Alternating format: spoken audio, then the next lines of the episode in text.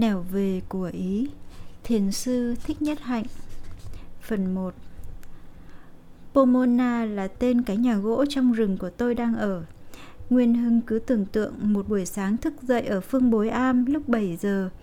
Chim chóc hát vang rừng và ánh sáng tràn vào thành từng vũng lớn. Tôi đến đây vào một buổi chiều tối. Xe hơi len lỏi trên những con đường rừng thành ra không thấy gì. Sáng dậy, tôi giật mình vì tiếng chim hót, vì căn nhà gỗ và sự yên tĩnh mà đã hơn một năm nay tôi thiếu thốn. Ở New York, dù thức dậy lúc 3 giờ khuya, ta cũng vẫn nghe tiếng xe cộ đi lại. Tôi nhớ hồi mới về New York, suốt một tuần lễ tôi không ngủ được. Tôi than phiền với một người quen, anh ta mua biếu tôi một thứ bông sáp để nhét vào tai khi đi ngủ. Cố nhiên là đỡ ồn rồi, nhưng tôi vẫn không thể ngủ được bởi vì không thể quen được cái cảm giác lạ lạ trong hai tai. Mãi mấy hôm sau tôi mới làm quen với tiếng ồn và mới ngủ được. Thật ra tất cả chỉ là vấn đề thói quen mà thôi. Có những người đã quen với tiếng tích tắc của đồng hồ, thiếu nó thì cũng không ngủ được. Nguyên Hưng còn nhớ không? Hồi anh Cường lên chơi và ngủ lại Phương Bối Am, đã quen với tiếng xe cộ ở đường Hồng Thập Tự nên nằm ở Phương Bối anh ấy không tài nào ngủ được vì cái yên tĩnh kỳ lạ của núi rừng Đại Lão. Tôi thức dậy trong một sự yên tĩnh như thế ấy ở Pomona. Tiếng chim hót vang rừng nhưng không thể nói là tiếng ồn. Nó lại càng làm cho sự yên lặng thêm sâu hơn về bề sâu là khác. Tôi khoác chiếc áo nhật bình đi ra ngoài. Thật là một cảnh tượng thần tiên. Tôi đâu có ngờ căn nhà gỗ này nằm bên một chiếc hồ lớn, lớn hơn cả hồ Đà Lạt. Mặt hồ sáng loáng, phản chiếu ánh nắng buổi mai, đẹp rực rỡ như tranh thần thoại. Bờ hồ là cây rừng, cành lá mang nhiều màu sắc. Trời sắp ngả sang thu rồi đó, Nguyên Hưng. Tai tôi thoáng nghe tiếng cười đùa. Tôi vừa đi vào con đường mòn vừa khải khuy áo, tìm đến gần chỗ xuất phát ra tiếng cười nói trẻ em. Đi chừng 200 thước, tôi thấy hiện ra một khu có sân rộng, có tới mấy chục ngôi nhà gỗ như Pomona nhưng bé hơn. Bọn trẻ con đang rửa mặt, đánh răng. Đây là Cherokee, trại của các em nhỏ từ 7 tới 11 tuổi. Rải rác trong rừng còn có 5 hay 6 trại nữa của những lứa tuổi lớn hơn. Khu rừng mấy trăm mẫu này hiện dùng làm trại hè, trại Okrikon dành cho học sinh. Để trốn nắng thành phố, tôi về đây sống giữa thiên nhiên với rừng xanh, hồ biếc và trẻ thơ. Tôi sẽ ở lại đây vài ba tuần nữa trước khi trở về lo công việc mùa thu. Ngày đầu, tôi đã ở chơi suốt ngày với các cậu bé chạy Cherokee. Các cậu bắt đâu được một chú nai con mới sinh được 3-4 ngày. Mẹ nó đã bỏ nó đi đâu mất. Các cậu bé đem nó về trại nuôi. Ban giám đốc trại làm cho các cậu ấy một cái nhà lưới rộng có hai phòng để nuôi chú nai con. Chúng đặt tên chú nai con là Datino. Latino có bộ lông màu vàng, điểm nhiều chấm sao trắng rất đẹp. Datino được các cậu bé cho ăn cháo tấm trộn với sữa tươi và bắp cải non. Sống được 8 tuần lễ ở trong trại rồi, Datino đã lớn. Nhờ có sự chăm sóc của các cậu bé, nó đã cao chừng 4 tấc tây. Tôi cũng hay đi quanh quẩn với các em chung quanh cái nhà lưới của Datino và hay hái những cành có lộc non cho Datino gặm. Pomona thanh tịnh quá khiến tôi ít ưa đi đâu nữa. Tôi có đem về đây mấy cuốn sách nhưng không đọc. Nguyên Hưng nghĩ đọc làm sao được khi rừng cây thanh tịnh như thế kia, hồ nước xanh mát như thế kia, tiếng chim hót trong trẻo như thế kia. Có những buổi sáng tôi đi vào trong một khu rừng thưa và ở lại đó một mình cho đến chiều. Tôi đi thơ thẩn trong rừng hay nằm dài trên những thảm rêu mềm mại, khoanh tay nhìn trời xanh, mây trắng.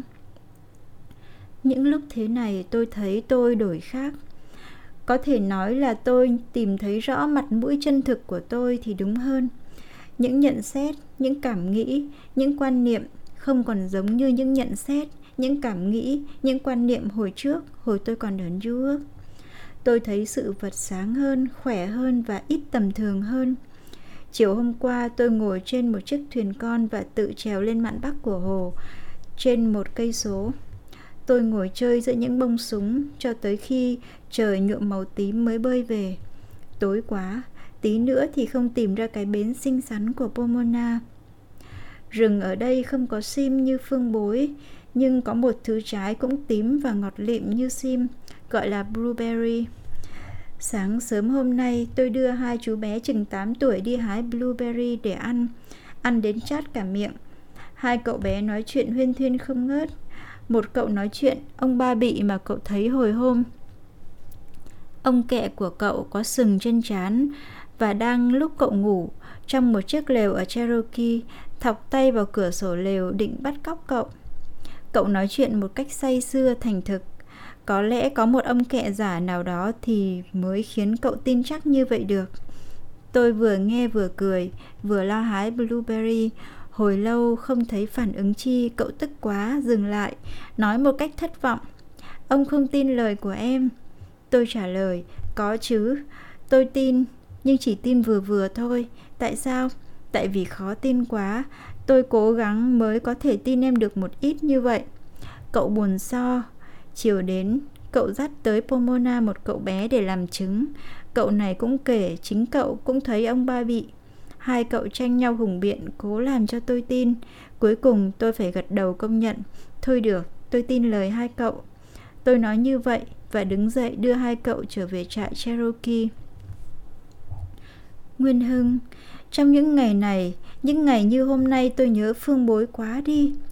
Có phải là thỉnh thoảng ở phương bối ngày xưa chúng ta cũng hay mang một vài em bé đi thám hiểm núi rừng Đại Lão hay không? Rừng Đại Lão Sơn hoang vu, rậm rạp và nguy hiểm hơn ở đây nhiều. Chẳng thế mà có bận chúng ta đã gặp cả cọp. Tôi nhớ phương bối am quá, cho đến nỗi nhiều đêm nằm mơ về phương bối. Nhưng tội nghiệp chưa, chẳng bao giờ tôi về tới phương bối cả cứ gần về tới phương bối thì y như có một trở lực gì ngăn chặn lại vì thế càng nhớ càng xót xa thêm quê hương của chúng ta đã không phải là phương bối sao? Nguyên hưng thường nói, phương bối không thuộc về chúng ta, chính chúng ta thuộc về phương bối. Phải có những ràng buộc mật thiết lắm với phương bối mới có thể nói được những câu tương tự như vậy. Phải có gốc rễ ăn sâu vào phương bối lắm mới có thể bộc lộ được tình cảm như thế ấy. Tôi biết lắm. Người ta thường nói, chỉ có những kỷ niệm đau buồn mới ở lâu với con người sự thực không hẳn như vậy nguyên hưng, có phải những ngày sung sướng nhất của chúng ta là những ngày ở phương bối không và có phải vì những ngày đáng ghi nhớ ấy mà chúng ta hướng về phương bối từ bất cứ phương trời nào, như những bông hoa hướng dương kia không những ngày khai sinh của Phương Bối không có mặt Nguyên Hưng. Hồi đó Nguyên Hưng còn ở Đà Lạt. Chúng ta đã đi từ thất vọng này sang thất vọng khác trong niềm ao ước tìm một lối thoát cho chúng ta. Cho thế hệ những người trẻ tuổi muốn đem lý tưởng đạo Phật làm đẹp cho cuộc đời. Nguyên Hưng trẻ hơn tôi đến gần 10 tuổi, nhưng mà Nguyên Hưng cũng đã chịu biết bao nỗi thảm nhục rồi. Chúng ta đã đau khổ vì tình trạng chính trị của đất nước chúng ta lại còn đau khổ vì tình trạng của đạo Phật. Hồi ấy chúng ta đã nói tới vấn đề hiện đại hóa đạo Phật. Hồi ấy chúng ta đã cố gắng mọi cách để gây ý thức về một nền Phật giáo dân tộc, để mong phục hồi sinh lực dân tộc trong ước vọng xây dựng xứ sở. Tôi đã làm báo, đã viết sách, nào báo hướng thiện, nào báo liên hoa, nào báo sen hái đầu mùa. Năm 1955, chắc Nguyên Hưng còn nhớ, tôi được Tổng hội Phật giáo Việt Nam giao cho chủ bút tờ Phật giáo Việt Nam. Lúc đó, tôi đã có dịp gây ý thức về một nền Phật giáo nhân bản và dân tộc. Tôi cũng đã thấy rõ tính cách rời rạc, phân tán của tổ chức đạo Phật, nên đã cố gắng viết ra tất cả những gì tôi nghĩ về một nền Phật giáo thống nhất toàn vẹn. Tôi chắc Nguyên Hưng biết rõ những nguyên do gần xa, trong và ngoài của sự rời rạc. Hơn 2 năm sau, tờ báo bị đình bản. Lý do là hết tiền, nhưng kỳ thực đó là vì các nhà lãnh đạo Phật giáo miền Trung và miền Nam không chịu đựng được những loạt bài về vấn đề thống nhất thực sự. Trong một buổi họp, họ đã lấy cớ hết tiền để kết liễu sinh mệnh của tờ báo. Họ có nói, ai lại tờ báo của Tổng hội mà đi dạy Tổng hội về vấn đề thống nhất bao giờ?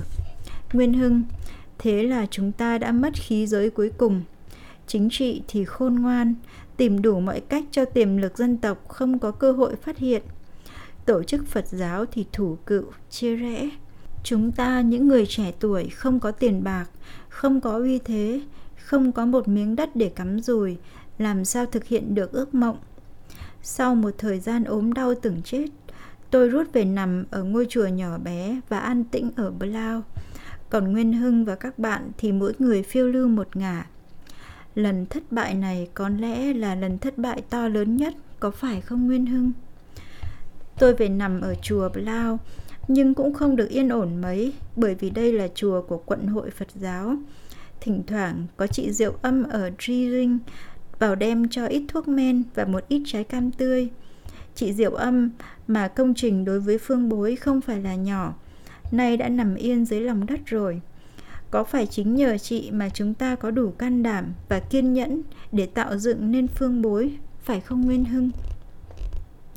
Tôi xin trở lại câu chuyện vào những ngày đầu tiên khai sanh phương bối.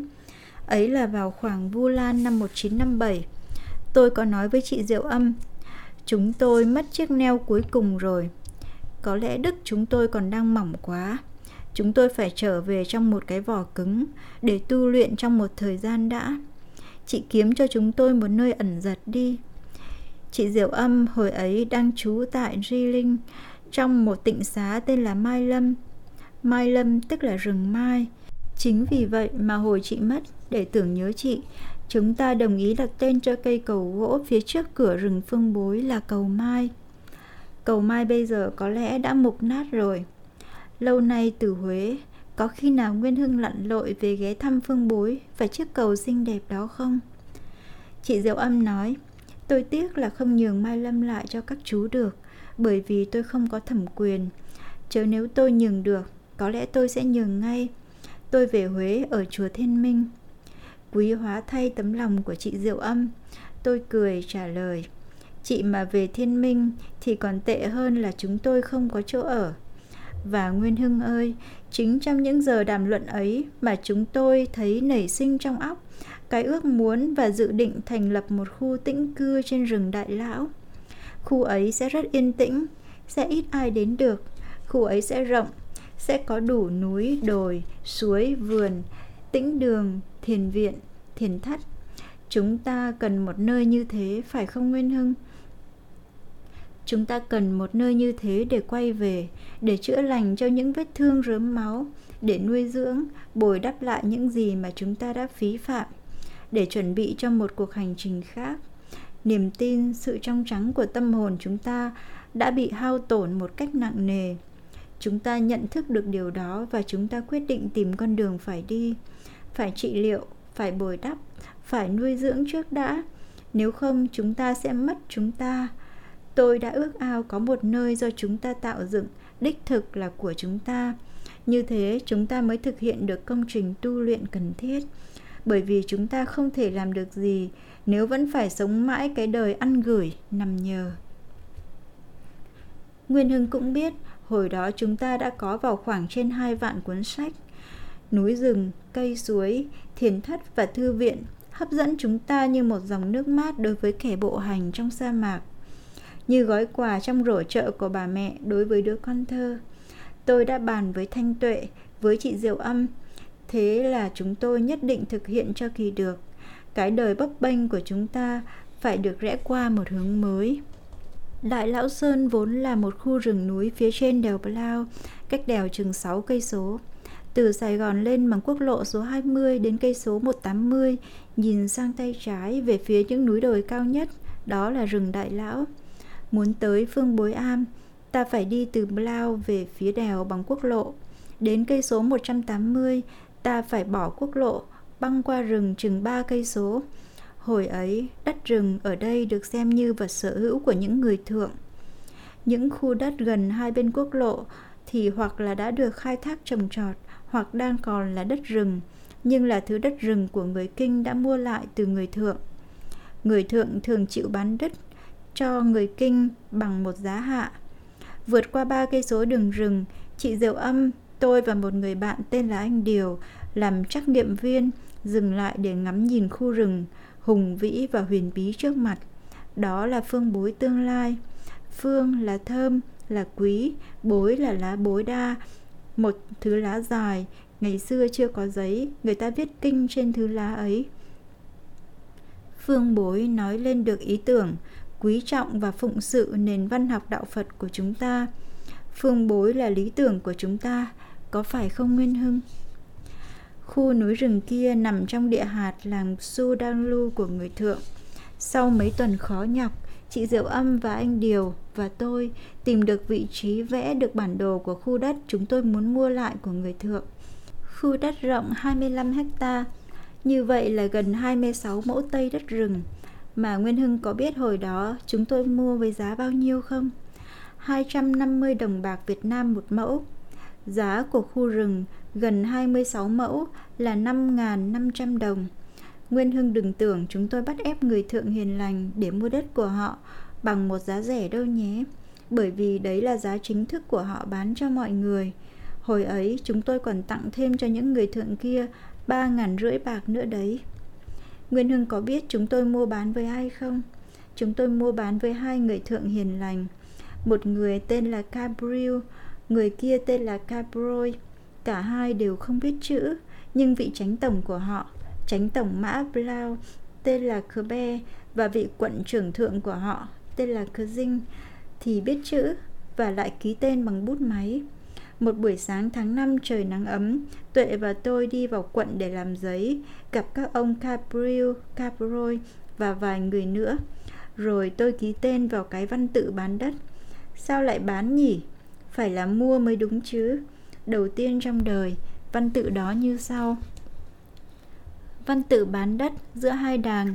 Những người thượng tên Capriu và Caproy dân làng Sudanglu, tổng Mã Lao, quận Bù Lao, tỉnh Đồng Nai Thượng. Bên này là tăng sĩ nhất hạnh của nhà chùa Phật học. Và bên kia, hai bên đã thỏa thuận như sau. Những người thượng, chiếu thượng, do văn tự này đã bằng lòng bán đất cho tăng sĩ nhất hạnh một khoảnh đất kê khai như sau. Vị trí một khoảnh đất diện tích 25 ha 25 mẫu Tây 9.525 thước vuông tọa lạc tại làng Một Su Đăng Lu, quận Blau, tỉnh Đồng Nai Thượng, ngang cây số 180 gạch 90, quốc lộ 20, phía bắc giáp đất của ông Trương Út và đất rừng, phía nam giáp đất rừng của ông Trần Ngọc Quýnh, đông nam giáp đất rừng và đất ông Trần Ngọc Quýnh, tây giáp đất ông Đặng Văn Lân và đất ông Trương Út có bản đồ đính hậu nguồn gốc.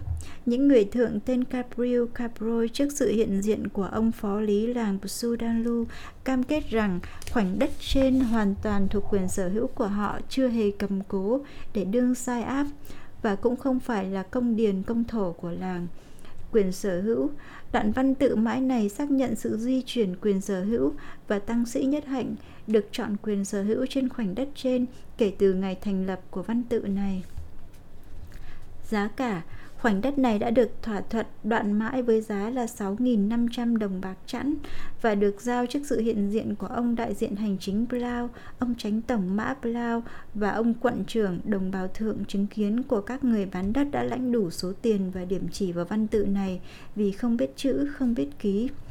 Bên mua phải đăng bộ thổ, đóng bách phần cùng các thứ thuế khác tại bộ điền địa Đà Lạt, làm tại Blau ngày mùng 7 tháng 8 năm 19. Dưới văn tự có dấu điểm chỉ của Cabriel, Cabroi của phó lý làng Sudanlu, có chữ ký của tránh tổng mã Blau là Cabres, của quận trưởng thượng Kazing và của ông quận trưởng quận hành chính Blau nữa. Bên cạnh chữ ký của Cabroy, Cabriel là chữ ký của tôi, tăng sĩ nhất hạnh. Thế là Nguyên Hưng ơi, tôi đã trở thành địa chủ rồi đó, địa chủ của 26 mẫu tây đất rừng tha hồ sau này cho cộng sản tố khổ biết đâu trong khu rừng núi gần 26 mẫu ấy lại không có vài vị chúa sơn Lâm lưu trú. Ở nông trại Đại Hà, các ông 30 chả chẳng thỉnh thoảng về chơi ban đêm đó sao? Phần 2 Mấy hôm nay mưa lớn quá, Nguyên Hưng. Căn nhà gỗ Pomona của tôi bị rột. Mưa giọt xuống ướt cả mấy cuốn sách để trên bàn. Tôi phải rời cái bàn đi mấy lần mới tìm ra được một chỗ bảo đảm. Tối hôm qua một đám thanh niên chừng hai chục người từ trại Ranger đã tới thăm Pomona để nghe tôi nói chuyện về đạo Phật. Trong thời gian lưu trú ở đây, tôi làm guest speaker cho cả trại mà. nói cho nhóm này nghe rồi đến nhóm khác về đủ các thứ chuyện. Tôi đã nói cho tất cả là 8 nhóm rồi, kể cả nhóm Cherokee nhỏ xíu. Nhóm Ranger là nhóm lớn hơn. Họ mang tới mỗi người một ôm củi để đốt trong lò sưởi lều Pomona của tôi. Trời hơi lạnh, thành ra đốt như thế vừa ấm lại vừa vui. Họ ngồi quây quần canh lò sưởi và nghe tôi kể chuyện. Lúc đó tôi mặc chiếc áo Nhật Bình màu khói hương, cho nên tôi bắt đầu nói về chiếc áo Nhật Bình để cho họ biết đây là chiếc áo đặc biệt của những chú tiểu Việt Nam chứ không phải quốc phục của Việt Nam như vài người đã nhầm tưởng. Đáng lẽ thì tôi mặc chiếc áo tràng màu nâu kia kìa, tôi nói vừa chỉ chiếc áo treo ở góc phòng, nhưng vì muốn có cảm giác trẻ con nên tôi ưa mặc áo Nhật Bình. Thế rồi tôi đứng dậy mặc chiếc áo tràng vào và giải thích cho họ biết ý nghĩa của màu nâu, màu của khiêm nhượng, của trầm lặng và của ý hướng đồng sự với người dân quê. Nhân tiện, tôi cũng khoác y màu vàng lên và giải thích cho họ biết thế nào là giải thoát phục và trong những trường hợp nào thì cần phải mang y. Và do đó, tôi nói đến sự khác biệt của hai truyền thống Nam Tông và Bắc Tông của Đạo Phật và một vài khởi điểm của nhận thức Đạo Phật. Rồi tôi chỉ cho họ biết một ít điểm dị đồng căn bản giữa Đạo Phật và cơ đốc giáo, tôn giáo mà họ đang theo đuổi. Thường thường những buổi nói chuyện như thế được họ theo dõi một cách rất chăm chú và khi tôi kết thúc buổi nói chuyện, họ đặt rất nhiều câu hỏi. Nếu để cho họ hỏi mãi thì có lẽ cho đến hết ngày. Những điều họ tò mò muốn biết thì vô cùng, mà thời gian dành cho những câu hỏi thì có hạn. Họ hỏi nhiều câu như tại sao mái chùa lại cong lên như vậy? Tại sao lại ăn chay? Ông thầy tu đạo Phật được cưới vợ không? Đạo Phật nghĩ gì về Đức Giêsu? Những câu hỏi như thế tuôn ra bất tuyệt. Hồi hôm để chấm dứt, tôi bảo họ im lặng để tôi đọc cho họ nghe một bài kinh. Tôi đọc bài vô biên phiền não đoạn. Khi họ ra về thì đã 11 giờ. Tôi cho thêm ít củi vào lò sưởi và còn lại một mình tôi ngồi nhìn ngọn lửa bốc cháy. Trời vẫn còn mưa tầm tã, chắc Sài Gòn cũng đang mưa. Huế cũng đang mưa, Phương Bối cũng đang mưa. Thanh Tuệ từ Đại Hà vừa viết thư cho biết rằng phương bối mưa suốt mấy tuần nay. Mái nhà thượng trên đồi đã bị gió thổi bay mất một mảng lớn. Không biết Tuệ có chịu vào chữa lại ngay không hay là lại để cho gió tốc cả mái nhà thượng đi mất. Ngôi nhà thượng chót vót trên đỉnh đồi mà chúng ta đã mất bao công sức mới làm nên được. Ngôi nhà ấy đẹp nhất trong những ngôi nhà rải rác ở các núi, đồi của phương bối có phải không Nguyên Hưng? Hai mái thật cao như hai bàn tay người Phật tử chắp lại kiểu hiệp trưởng khi chào nhau. Chính trong ngôi nhà thượng ấy, chúng ta đã sống những giờ thật vui vẻ và thanh tịnh. Những giờ học tập, hội thảo, đàm đạo, uống trà và cả nghe âm nhạc nữa. Bữa khánh thành ngôi nhà tôi còn nhớ, chúng ta đã nấu xôi và chè đậu xanh đãi vỏ để ăn mừng. Nhà thượng được làm theo kiểu nhà sàn và chúng ta đã ngồi bệt xuống sàn theo kiểu người Nhật và khi đau chân quá thì đổi ra kiểu người miên.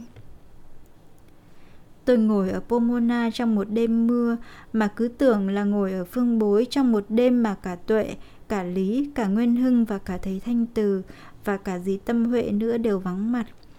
Có lúc tôi mỉm cười yên lặng một mình. Quả thực mỗi người trong chúng ta đều thuộc về phương bối. Nhưng Nguyên Hưng đã nói, giờ đây ngồi ở Huế, Nguyên Hưng hãy nói cho tôi xem là Nguyên Hưng có nhớ phong bối không nào? Để tôi nói tiếp về chuyện 25 mẫu 9.525 thước vuông đất rừng của Su đang lưu cho Nguyên Hưng nghe. Sau khi chúng tôi mua khu đất thì chúng tôi hết cả tiền, ngay cả số tiền nhỏ dành để uống thuốc, vì hồi ấy tôi còn chưa bình phục. Sau khi mở vài cuộc thám hiểm khu rừng Đại Lão, bác Đại Hà và tôi quyết định phá đi một khoảnh rừng chừng 4 mẫu để trồng cây trà và một khoảnh khác gần ngọn đồi cao để làm một căn nhà. Phải trồng trà thì mới có phương tiện tự túc, vì phương bối sẽ không phải là nơi lui tới của những người thập phương. Phương bối sẽ chỉ là của chúng ta. Nguyên Hưng xem chúng mình chấp ngã và ngã sở ghê chưa? Và hoàn toàn do chúng ta tự do sắp đặt và định liệu. Trước hết phải thuê hàng chục người thượng tới dùng xà gạc để đốn cho khu rừng dự định trồng trà. Sau đó chừng một tháng, khi thân cây và cành lá đã khô thì đem lửa tới đốt. phải đốt bốn mặt để cho ngọn lửa chạy vào trung tâm, như vậy tránh được cháy rừng. Đốt xong thì phải dọn rừng, khiêng những thân cây bị xém, chất thành từng đống lớn, cành lá thì đã cháy thành tro. Đợi trận mưa đầu mùa tới là đào lỗ thành hàng và gieo hạt trà. Hạt trà thì chúng tôi đã xin được rất nhiều ở những đồn điền trong quận.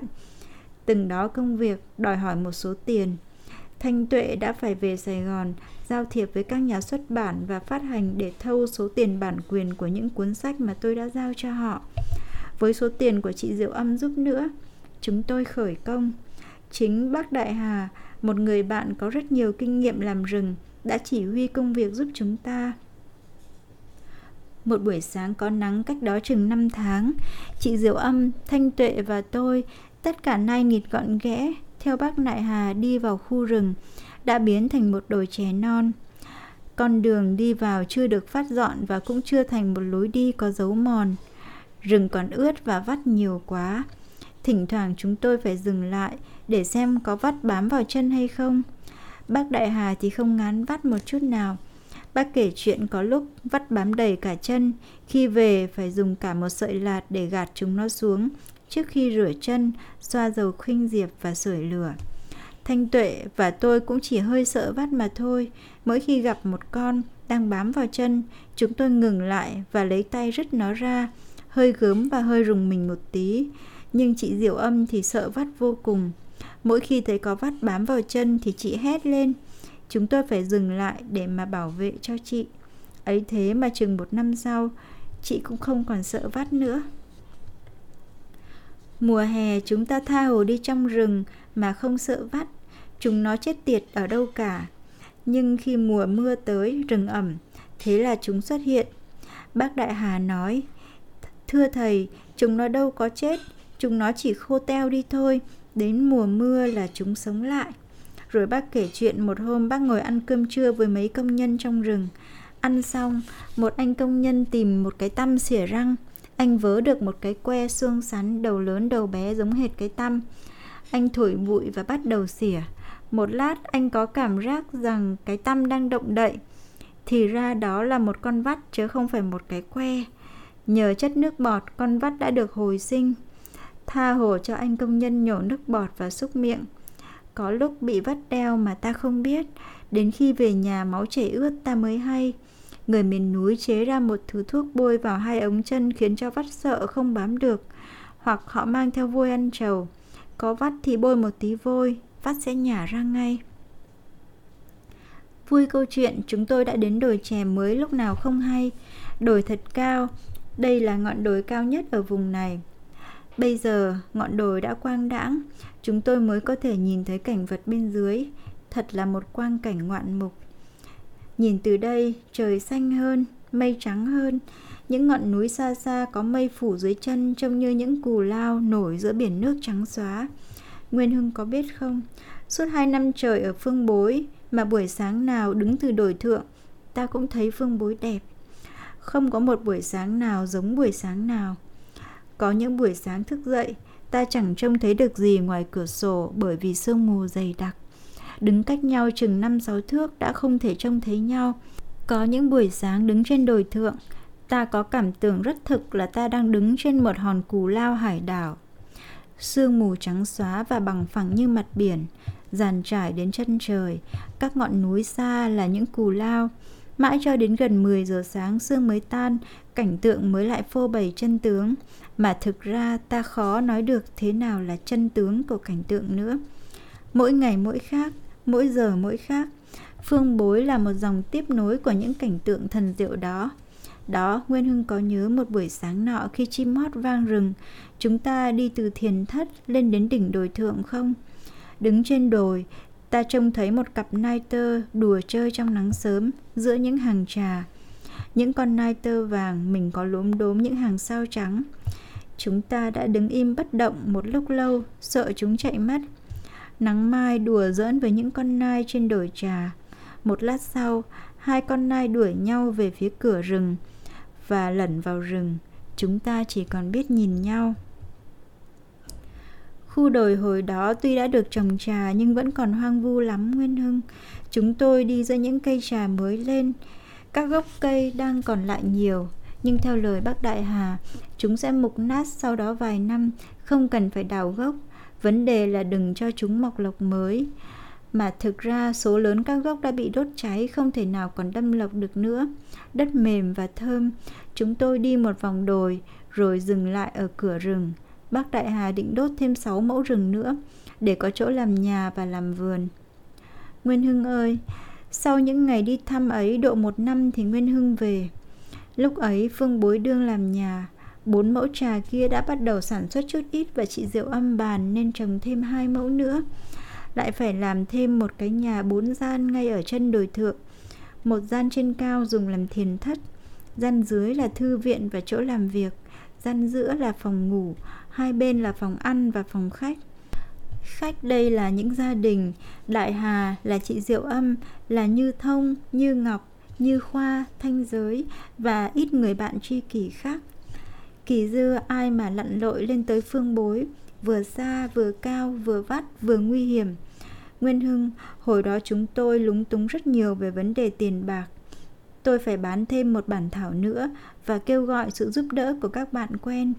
Ngoài chị Diệu Âm, những người giúp cho chúng ta nhiều nhất là Như Thông, Như Khoa và gia đình Đại Hà.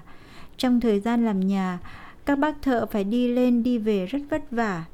Chiếc xe vận tải, bánh xe có ràng xích sắt để leo núi khỏi trượt, phải lận đận lắm mới chở được gỗ và nguyên liệu làm nhà đến dưới chân đồi thượng. Bò quanh theo con đường núi đã lở nói và hư hỏng rất nhiều. Con đường này xa bằng ba con đường rừng đi tắt, mà từ chỗ rẽ của con đường tới chân đồi thượng, bác Đại Hà đã phải đốt rừng làm một con đường dài trên 400 thước. Chính tôi đã cắm mốc làm thầy địa. Nguyên Hưng này, có lẽ tôi là một ông thầy địa vụng, cho nên giờ này chúng ta mới không được ăn chú ở trong phương bối, mà mỗi người phải lênh đênh một ngả. Tôi phải chừa làm nghề thầy địa đi mới được, có phải không?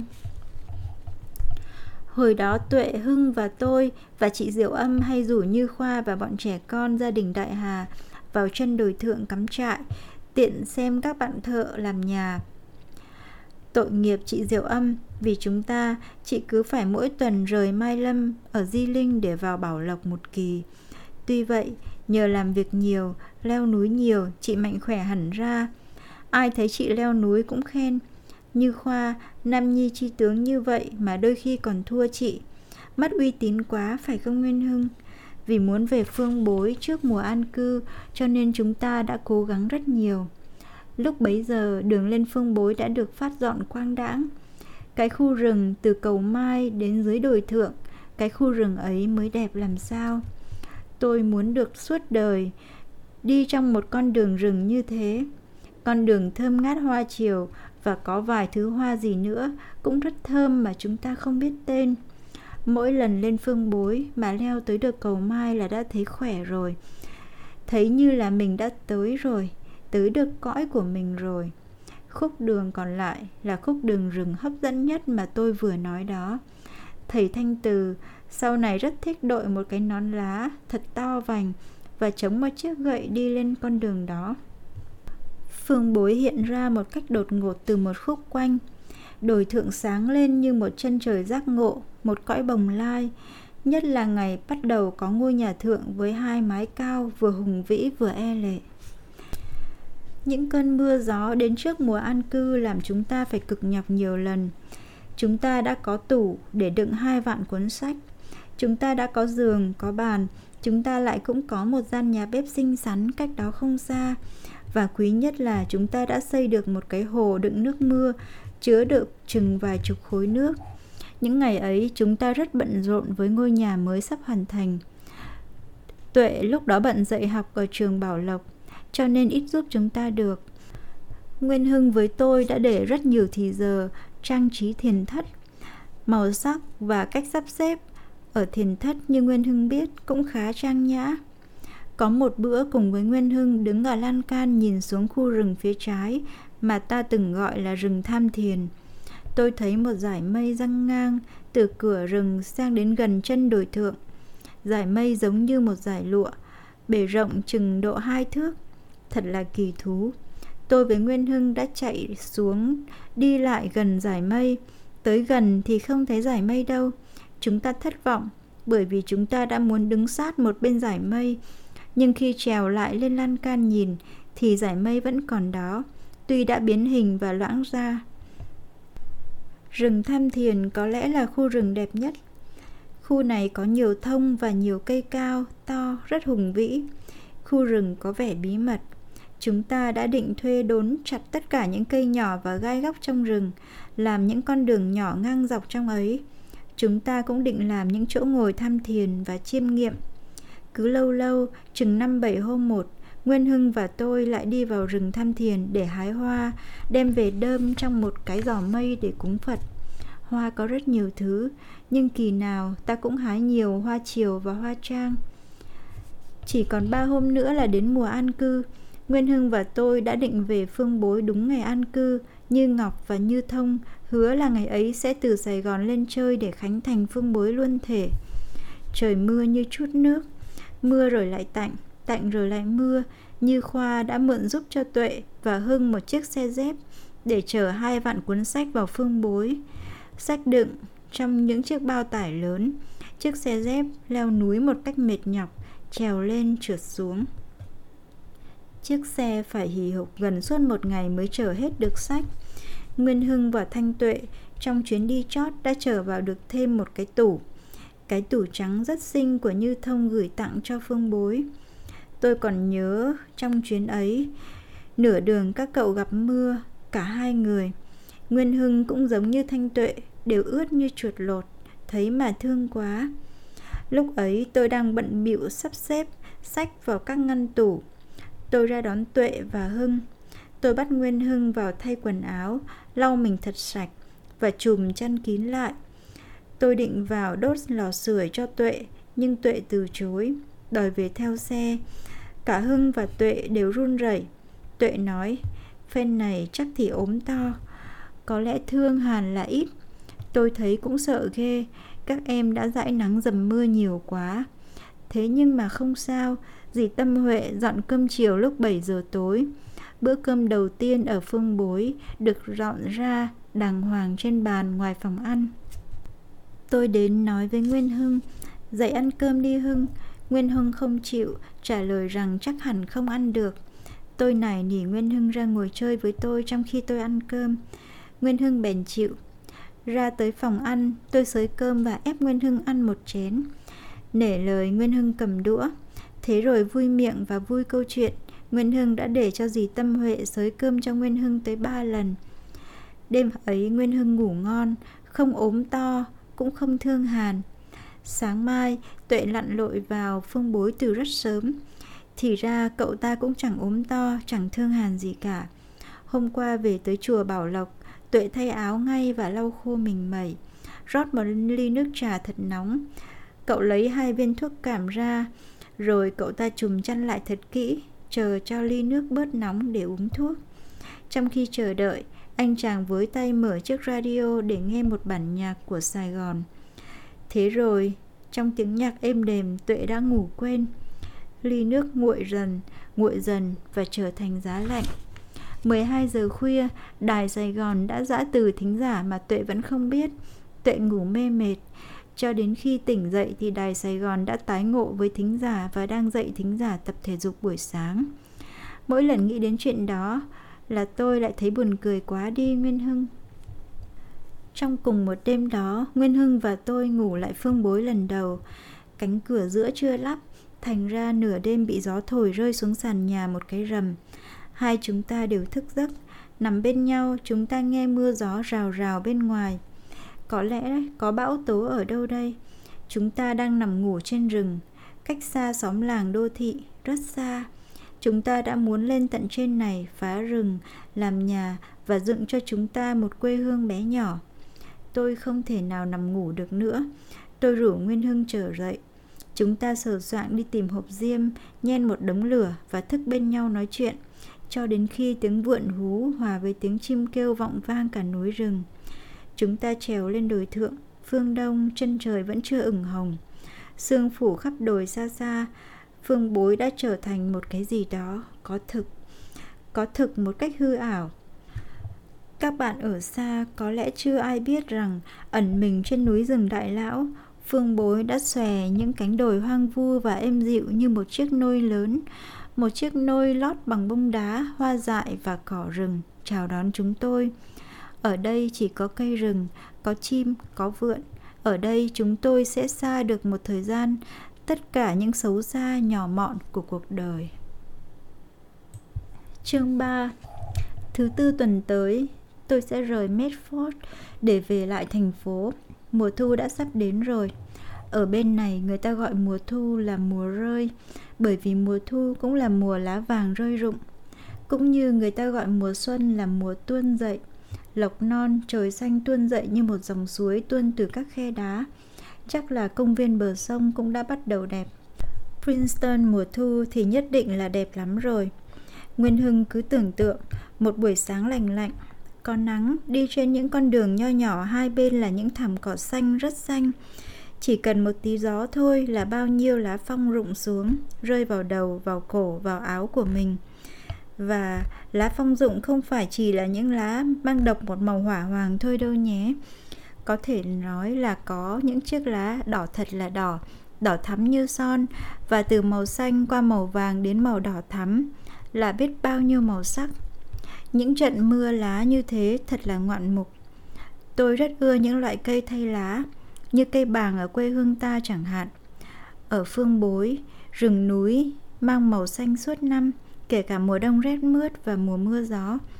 Chỉ một số ít cây thuộc về loài cây thay lá mà thôi, và các cây ấy không đủ nhiều để tạo nên một mùa thu, một mùa rơi rụng. Princeton thật là đẹp nhưng mà Princeton không có những nét độc đáo của phương bối. Princeton cũng không có những buổi sương mù bao trùm núi đồi và gây cho ta cảm tưởng như đang đứng trên mặt biển. Princeton cũng không phảng phất hương của hoa chiều, không có tiếng chim kêu vượn hú vang rừng, không có huyền bí và hoang dại như phương bối. Tôi không thể nào quên được những đêm trăng của rừng phương bối. Nguyên Hưng cũng biết là buổi tối ở trên rừng không giống gì với buổi tối ở đồng quê hay ở thành thị. Mới chừng 8 giờ đã tối rồi. Ta đã có cảm tưởng như là đêm đã khuya lắm rồi. Màn đêm dày đặc hơn, huyền bí hơn, xung quanh phương bối quyền uy của rừng thiêng như đã được thiết lập lại. Ngồi trong thư phòng, thỉnh thoảng ta nghe những tiếng kỳ dị phát ra từ những khu rừng bao quanh. Thế giới của núi rừng quả đã khôi phục được quyền hành của nó. Ta có thể cảm thấy được những bước chân chậm rãi của Chúa Sơn Lâm và tiếng xào xạc của rừng tranh cao quá đầu người khi Chúa Sơn Lâm đi ngang. Rừng núi hết sức yên lặng, nhưng cũng hết sức sinh động. Những đêm có trăng, nhất là trăng khuya ở phương bối, hình như ít ai ngủ được. Có một bữa ham viết cho đến một giờ khuya, tôi không biết rằng Thanh Tuệ đã thức giấc và đang đứng yên lặng sau cửa sổ, nhìn ra khu rừng tẩm ướt dưới trăng. Tôi cũng tắt cây đèn bát đi và lại đứng gần bên Thanh Tuệ. Cả trăng, cả rừng đều huyền bí, đều màu nhiệm và cùng tạo nên một khung cảnh mà chúng ta chưa hề thấy bao giờ trong đời, trừ ở phương bối. Trăng cũng tuyệt đối im lặng và rừng cũng tuyệt đối im lặng. Nhưng mà trăng với rừng, quả đang nói chuyện với nhau, nói chuyện bằng thứ ngôn ngữ gì mà chúng ta không thể nào hiểu được.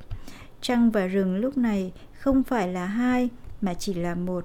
Thí dụ ta lấy trăng đi, thì rừng cũng mất. Hoặc giả nếu ta lấy rừng đi, thì trăng cũng tan biến. Và chính chúng tôi nữa. Chúng tôi là gì lúc ấy? Chúng tôi có thể hiện sự hiện hữu bên nhau sau khung cửa ấy không nếu một trong hai thứ trăng và rừng kia không hiện hữu. Nguyên Hưng cũng đã từng say mê những đêm trăng như thế. Riêng tôi, tôi thấy trăng từ 16 trở đi mới già dặn, mới đủ sức nói chuyện với rừng. Có những buổi khuya tôi đứng một mình, cũng sau khung cửa sổ lớn đó, nhìn ra khu rừng trước mặt. Hồi đó khu rừng chỉ cách ta độ 5-60 thước, khu rừng hùng mạnh và dưới ảnh hưởng của trăng khuya tự tạo cho mình một lực hấp dẫn kỳ lạ. Có một sức gì thu hút xuất phát từ khu rừng một cái gì rất hoang dại và rất hùng biện. Tôi thấy hình như thấp thoáng ở cửa rừng có một bóng người thượng thân hình đen cháy hai mắt long lanh. Một người thượng của hàng ngàn năm về trước, chứ không phải người thượng như những người thượng bây giờ hay đi ngang qua phương bối để tìm rau rịa. Tôi thấy thức dậy ở trong tôi một con người cổ sơ. Tôi muốn liệng bỏ hết chữ nghĩa, liệng bỏ hết văn minh, liệng bỏ hết những sống áo rắc rối trên người để đi vào rừng. Đi vào trong rừng làm gì, tôi không biết, nhưng là đi vào thật sâu, đi mãi đi mãi, dù là trời tối đen, dù là rừng đầy dã thú đầy gai góc. Tôi thấy nếu tôi bị dã thú ăn thịt đi thì cũng không sao, không đau đớn, không hãi hùng, không luyến tiếc, có thể gọi là êm ái nữa cũng không biết chừng. Tôi đang đứng như thế sau khung cửa rất lâu để chống lại với tiếng gọi của rừng, của trăng. Rừng ở Medford hiền quá đi. Tôi nhớ trăng rừng phương bối lạ lùng. Mình cách xa phương bối đã lâu rồi, Nguyên Hưng nhỉ. Nhưng mà từ ngày tôi rời xứ sở tới nay đã 16 tháng qua. Ngày hôm kia tôi làm một bài thơ hai câu như sau. Gối khuya rừng mộng, trăng 16, 16 trăng rồi người biết không? Tôi thích hai câu ấy lắm, Nguyên Hưng.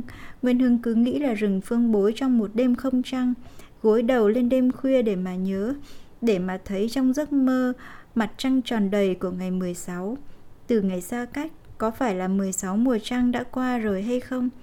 Tôi ưa những tiếng trăng 16 và 16 trăng, nối theo nhau làm thành hai câu thơ trở thành như một, như một mà kỳ thực là hai.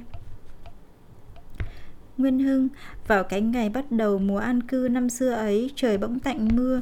Vào khoảng 9 giờ sáng thì Như Thông, Như Ngọc và thầy Châu Toàn lên.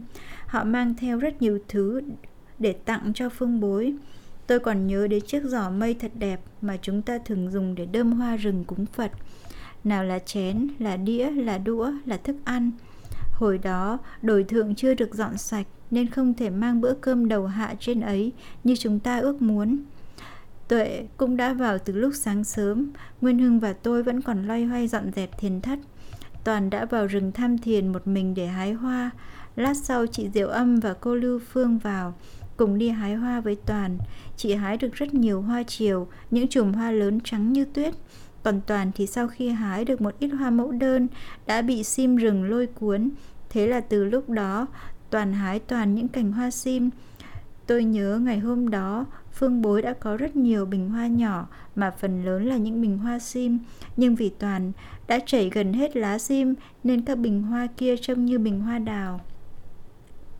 Cái giỏ mây đầy cả hoa chiều, hoa mẫu đơn và một vài thứ hoa khác nữa mà chúng ta không biết được tên họ. Toàn còn chặt cả một cái đọt thông lớn để cắm vào chiếc ché thượng men nâu trên thiền thất. Như Khoa và Thanh Giới cũng đã băng rừng, băng núi tìm vào. Các bạn của Phương Bối như thế cũng đã là khá đông. Sau buổi lễ Phật trang nghiêm và ấm áp, chúng ta đưa mọi người đi một vòng ở Phương Bối.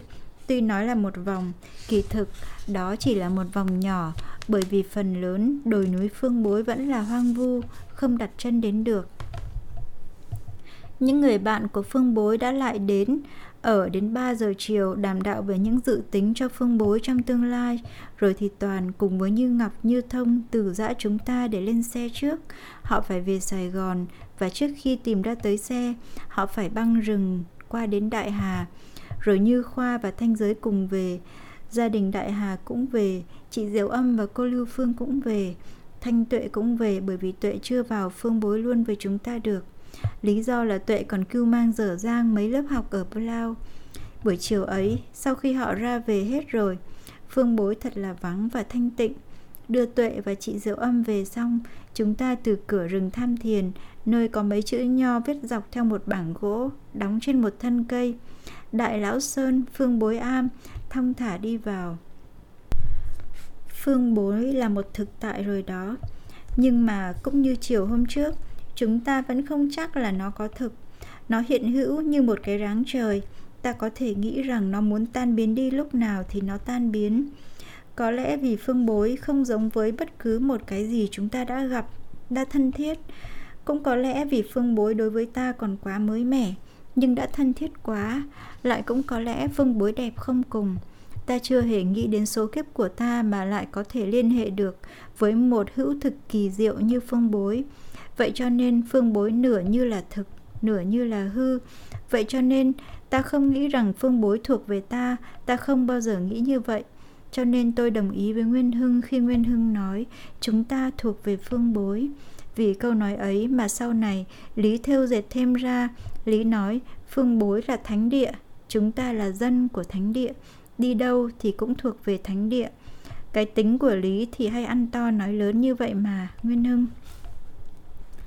Tôi còn nhớ buổi chiều hôm ấy khi đưa Tuệ và chị Diệu Âm ra về, chúng ta đã đi thẳng lên đồi thượng nhìn ra bốn phía, rồi chúng ta đi vào trong những hàng trà, đất rất mềm và xốp. Chúng ta men theo bờ rừng và đi mãi xuống đến gần thung lũng, bỗng dưng Nguyên Hưng chỉ cho tôi những dấu chân cọp rất mới, in rõ ràng trên nền đất xốp sau những trận mưa ngày hôm qua. Dấu chân ấy hướng về phía lối cầu mai. Trời cũng đã chiều rồi, thanh vắng quá. Tôi hơi ngại ngại, liền rủ Nguyên Hưng trở về. Chúng ta băng qua những đồi chè, trèo lên đỉnh đồi thượng. Khi vào tới nhà chúng ta đốt lửa vì trời đã rét. Dì Tâm Huệ ngày hôm ấy chưa ở lại được với chúng ta, nên đêm ấy chỉ có mình tôi với Nguyên Hưng. Chúng ta soạn một bữa cơm chiều rất giản dị, ngồi ăn bên nhau dưới ánh sáng của bốn ngọn đèn nến. Đêm ấy tôi đã nói cho Nguyên Hưng nghe về những dự liệu văn hóa chúng ta sẽ thực hiện sau này. Trước khi ngủ, chúng ta đã có một buổi công phu ngắn và cảm động. Tôi đã nhắc Nguyên Hưng nhớ lại những cảnh trăng rừng phương bối. Tôi tưởng cũng phải nhắc Nguyên Hưng nhớ lại thêm về những buổi sớm mai trên núi rừng Đại Lão. Hồi đó, chúng ta thường ưa làm việc tay chân vào các buổi sáng. Chỉ trong vòng 3 tháng sau khi chúng ta về, phương bối đã trở nên quang đãng và đẹp đẽ bởi vì sáng nào chúng ta cũng làm việc tay chân và ngày nào chúng ta cũng có một ít người bạn thượng làm việc trong phạm vi phương bối. Sau này ta lại có thêm anh Năm, người con trai hiền lành từ xứ Quảng di cư vào. Năm đã ở lại với chúng ta trong suốt thời gian hưng thịnh của phương bối. Chỉ trừ những ngày mưa, còn thì buổi sáng nào ở phương bối cũng đẹp. Buổi sáng của phương bối thật là linh động. Sáng nào phương bối cũng vang động tiếng chim vượn, Trời phương bối rét nên chúng ta không dậy sớm. Thường tôi trong đèn viết đến nửa đêm, buổi sáng tôi thường thức dậy giữa tiếng chim vượn. Chính Tuệ và Nguyên Hưng cũng biết rằng tôi chưa khôi phục lại được sức khỏe ngày xưa nên hai người cứ lặng lặng dậy trước để yên cho tôi ngủ. Còn dì Tâm Huệ thì ngủ rất ít. Thường thường khi tôi thức dậy thì đã có nước trà để uống cho ấm bụng. Nồi cháo trắng đỗ xanh lúc ấy đã chín rồi. Thường thường chúng ta hay chạy vào gian bếp để sưởi ấm, uống nước và ăn điểm tâm ngay trong cái nhà bếp nghèo nàn nhưng ấm cúng đó. Miên Hương còn nhớ không? Nắng mai tuy rất trong và đẹp nhưng không đủ ấm, cho nên chúng ta phải bắt đầu mỗi ngày bằng công việc tay chân. Làm như thế thì chỉ trong 10 phút là đã thấy ấm người rồi. Hồi đó tôi cũng biết sử dụng phảng, cuốc và mai không kém gì Nguyên Hưng vậy. Nguyên khu đồi thượng Chúng ta cũng phải để ra hàng tháng trời mới dọn xong. Bao nhiêu là gốc cây, bao nhiêu là dây chằng, bao nhiêu là gai góc. Chúng ta đã làm được không biết bao nhiêu là ghế, là bàn Bằng những nguyên liệu của rừng như mây, như gỗ ngay trên đồi thượng. Lại còn có cả những chiếc ghế treo nữa. Các thầy ở Huế hay ở Sài Gòn mỗi khi lên là cứ ưa ngồi hàng giờ trên đồi thượng và dù lớn cách mấy, vị nào cũng thích ngồi đu đưa trên những chiếc ghế treo. Buổi mai ở phương bối đẹp như một tờ giấy trắng tinh, nguyên vẹn, một tờ giấy trắng tinh có màu ửng hồng ở góc. Thực vậy Nguyên Hưng, chúng ta thức dậy ở phương bối với một ý thức là chúng ta có mặt một ngày trọn vẹn, không bị ai xâm phạm, không bị đi hội họp, không phải chờ xe buýt, không phải ngồi ở phòng đợi, không phải thao thức. Một ngày trọn vẹn có đủ sáng, trưa, chiều và tối, đẹp như màu hồng của bình minh, một ngày trọn vẹn mà ta muốn sử dụng như thế nào cũng được. Nguyên Hưng có thể làm cỏ ở đồi trà hoặc dọn thêm khu rừng trước mặt, hoặc trồng thêm cây ăn trái, hoặc viết lách hay nghiên cứu. Chúng ta đã làm được thật nhiều việc, nhưng không bao giờ chúng ta chán việc, bởi vì tất cả những gì chúng ta làm đều do sở thích. Nếu ta không làm cỏ ở đồi chè thì anh năm cũng chịu khó làm và thế nào đồi chè cũng sẽ sạch cỏ nếu ta không dọn thêm được khu rừng trước mặt hôm nay thì ta có thể làm vào một hôm khác. Chúng ta tóm lại muốn làm gì thì làm. Buổi sáng sau khi ăn điểm tâm, thế nào chúng ta cũng có một người đề nghị hôm nay nên làm việc gì. Tôi nhớ hồi đó phương bối có Nguyên Hưng, Tuệ, có Triều Quang, có Lý, có Năm, có Phú, có gì Tâm Huệ và có tôi. Nếu Nguyên Hưng đề nghị sáng nay dọn thêm ở đồi thượng thì ít nhất sẽ có ba người hưởng ứng. Hoặc nếu Lý đề nghị sáng nay là một con đường xuống thung lũng, thì Lý chắc chắn cũng có người hưởng ứng.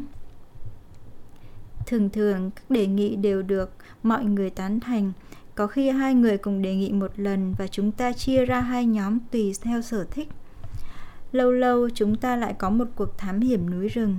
Khi ấy, ai nấy đều chuẩn bị kỹ lưỡng. Thường thường những cuộc thám hiểm như thế kéo dài cả ngày. Chúng ta hay dừng lại ăn trưa và nghỉ ngơi bên một dòng suối. Nhiều hôm, Nguyên Hưng và Triều Quang mang về những cây phong lan tuyệt đẹp. Ai nấy đều mệt nhoài. Đêm đến chúng ta ngủ rất ngon.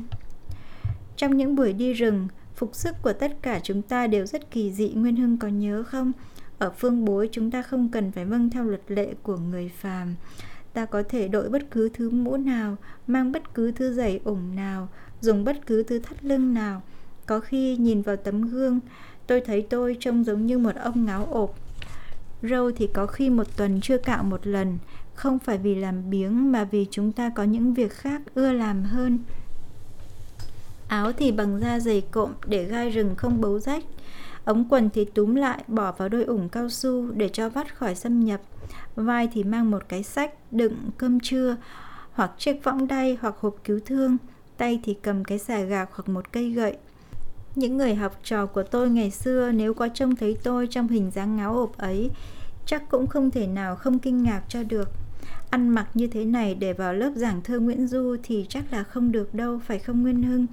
Ở rừng núi, chúng ta đi đứng mạnh bạo hơn, chào nhau ở cửa rừng đôi khi chúng ta không chắp tay trước ngực mà chúng ta đưa một cánh tay thẳng lên trời. Đi lại trên các con đường rừng núi thì không cần bước từng bước đĩnh đạc bệ vệ nữa. Chúng ta đi rất mau hoặc chúng ta chạy. Từ đồi này, chúng ta la hét sang đồi kia. Nguyên Hưng hét to hơn ai hết như một cái còi xe lửa. Có một điều mà ta thấy rất rõ là ai lên phương bối cũng ưa la hét thật to. Tôi nhớ một lần trèo lên cây thông cao ở rừng Tham Thiền để đốn một cành thông xanh. Nguyên Hưng hét vang cả núi rừng. Lúc đó, đang dọn dẹp thiền thất, tôi cũng bị tiếng la hét của Nguyên Hưng kích động. Tôi bỏ chiếc chổi lau chạy ra, nhìn về phía rừng Tham Thiền và buồn cười chưa. Tôi cũng hét to để hỏi và để trả lời Nguyên Hưng. Rừng núi lớn lao quá, khiến ta có cảm tưởng là mình nhỏ bé lại và vì thế Tiếng la hét của ta để phá tan cái mặc cảm là chúng ta bé nhỏ, có phải không Nguyên Hưng? Lại cũng có lẽ là vì chúng ta muốn trả thù những công thức giao tiếp của xã hội cũ. Trong xã hội đó, nói thì phải nói giọng giữ gìn, để ý từng câu từng chữ. Xã hội quy định ta phải ăn như thế nào, chào như thế nào, đi như thế nào, ngồi như thế nào, vén áo như thế nào, ngả mũ như thế nào. Chính vì vậy, khi lên phương bối, chúng ta có khuynh hướng lật nhào tất cả những luật lệ đó. Và chúng ta đã chạy hoặc hét để phá vỡ cái mặc cảm là chúng ta bị nô lệ, để chứng tỏ rằng chúng ta có tự do. Cũng như bên này, người ta có kiểu chào nhau là, how are you? Lạt lư như nước ốc. Câu chào ấy ai cũng thấy vô ích. Thế mà không chào thì lại thấy thiếu một cái gì. Có thì là dư, không thì lại thiếu. Buồn cười nhất là khi có một người bệnh nhân tới khám bệnh. Bác sĩ hỏi, ông Mạnh giỏi không một cách vô ý thức? Và bệnh nhân cũng trả lời, Mạnh một cách vô ý thức. Trong khi đó ta biết rằng nếu Mạnh thì bệnh nhân đâu cần tới gặp bác sĩ làm gì. Nguyên Hương Giữa ta và vũ trụ có những liên hệ nào mà mỗi khi vũ trụ kêu gọi, không thể nào ta cưỡng lại được. Tôi vừa mới viết cho Nguyên Hưng về trăng rừng, một tiếng gọi hết sức thiết tha mà có khi tôi khó có thể làm ngơ được. Tôi muốn kể cho Nguyên Hưng nghe về những trận mưa đầu mùa. Từ hồi còn bé thơ, tôi đã bị những trận mưa đầu mùa quyến rũ rồi. Hồi ấy tôi còn ở đồng quê. Tiếng sấm động, trời xa sầm xuống thấp. Những giọt mưa to nặng đầu tiên rơi lộp đột trên mái ngói. Vài ngọn gió thổi tới, đập các cánh cửa sổ ầm ầm. Tôi đã bị kích động sau những hiện tượng đó. Thật giống như một bản hùng ca vĩ đại Thế rồi sau một tiếng sấm long trời lở đất, mưa chút xuống rào rào như thác đổ. Những lúc như thế, đố mà tôi ngồi yên cho được. Tôi phải chạy ra, vén màn dán mắt vào cửa kính. Những đọt cao xa oằn ngoại trong lúc trời đất thét gào vũ trụ rung chuyển. Những chiếc lá to bị gió hắt mạnh vào cửa sổ, vách tường. Nước chút xuống ào ào và chảy ồ ồ ngoài sân, trước rãnh. Trong màn mưa bạc có những con chim quật cánh chống lại gió mưa. Trong bản hùng ca đó, tôi cảm nghe thật rõ rệt tiếng gọi của hồn vũ trụ. Tôi muốn trở thành một đọt cau hay một cành cây nghiêng ngả, oằn ngoại trong mưa. Tôi muốn trở thành một con chim bay quằn quại giữa trời để chịu đựng sức mưa, sức gió. Tôi muốn chạy ra giữa mưa và hét mà múa mà quay cuồng mà cười mà khóc. Nhưng tôi không dám, bởi vì tôi sợ mẹ tôi mắng. Trong tiếng ào ạt rào rạt của mưa gió, tôi ráng lấy tất cả gân cổ hát một bài. Dù tôi có hét to đến mấy, người ta cũng không nghe được, bởi vì bản nhạc của đất trời đã át hết. Trong khi tôi hát như thế, mắt tôi vẫn không rời cảnh tượng hùng vĩ của trời mưa, Thần trí tôi bị hút vào cảnh tượng hùng vĩ của trời mưa và tôi cảm thấy tôi được hòa mình vào trong bản hòa tấu vĩ đại. Tôi thấy dễ chịu, tôi hát bài này rồi bài khác. Sau đó trời tạnh, hơi đột ngột, tôi cũng dừng tiếng hát. Thần kinh tôi êm dịu lại và tôi nhận ra rằng trên mi tôi còn đọng lại một vài giọt nước mắt. Mãi cho tới ngày nay tôi vẫn giữ lại được cái thói làm như vậy Nguyên Hưng Tuy rằng có đổi khác một chút ít Tiếng gọi của đất trời vẫn thiết tha và rõ rệt như ngày xưa. Mỗi khi văng vẳng có tiếng gọi ấy là tôi lại giật mình với tất cả bản thể của tôi, với tất cả mọi nguyên tử trong sinh lý của tôi, với mọi đường máu, mọi đường dây thần kinh của thân thể tôi. Tôi lắng nghe một cách kính cẩn và thiết tha. Nguyên Hưng cứ tưởng tượng một người mất mẹ đã 10 năm, một hôm bất giác nghe tiếng mẹ gọi Tâm trạng của tôi là như thế đó, mỗi khi tôi nghe tiếng gọi của đất trời. Vừa mới hôm qua đây, trong cảnh rừng mưa, tôi quỳ dưới cửa sổ để nghe bản nhạc hùng của trời, của đất, của rừng, của gió. Cửa sổ để ngỏ nhưng tôi không đứng dậy đóng lại. Tôi quỳ đó thành kính đầu hơi cúi thấp trong khi gió tạt vào mưa, ướt cả đầu, cả cổ, cả áo tôi. Tôi thấy rất được dễ chịu, rất được yên lành trong cử chỉ ấy. Mãi cho đến khi rùng mình thấy lạnh, tôi mới đứng dậy đóng cửa và đi thay áo, đốt lò sưởi, trong lúc rừng Medford vẫn cuồng nhiệt gào thét giữa cơn mưa.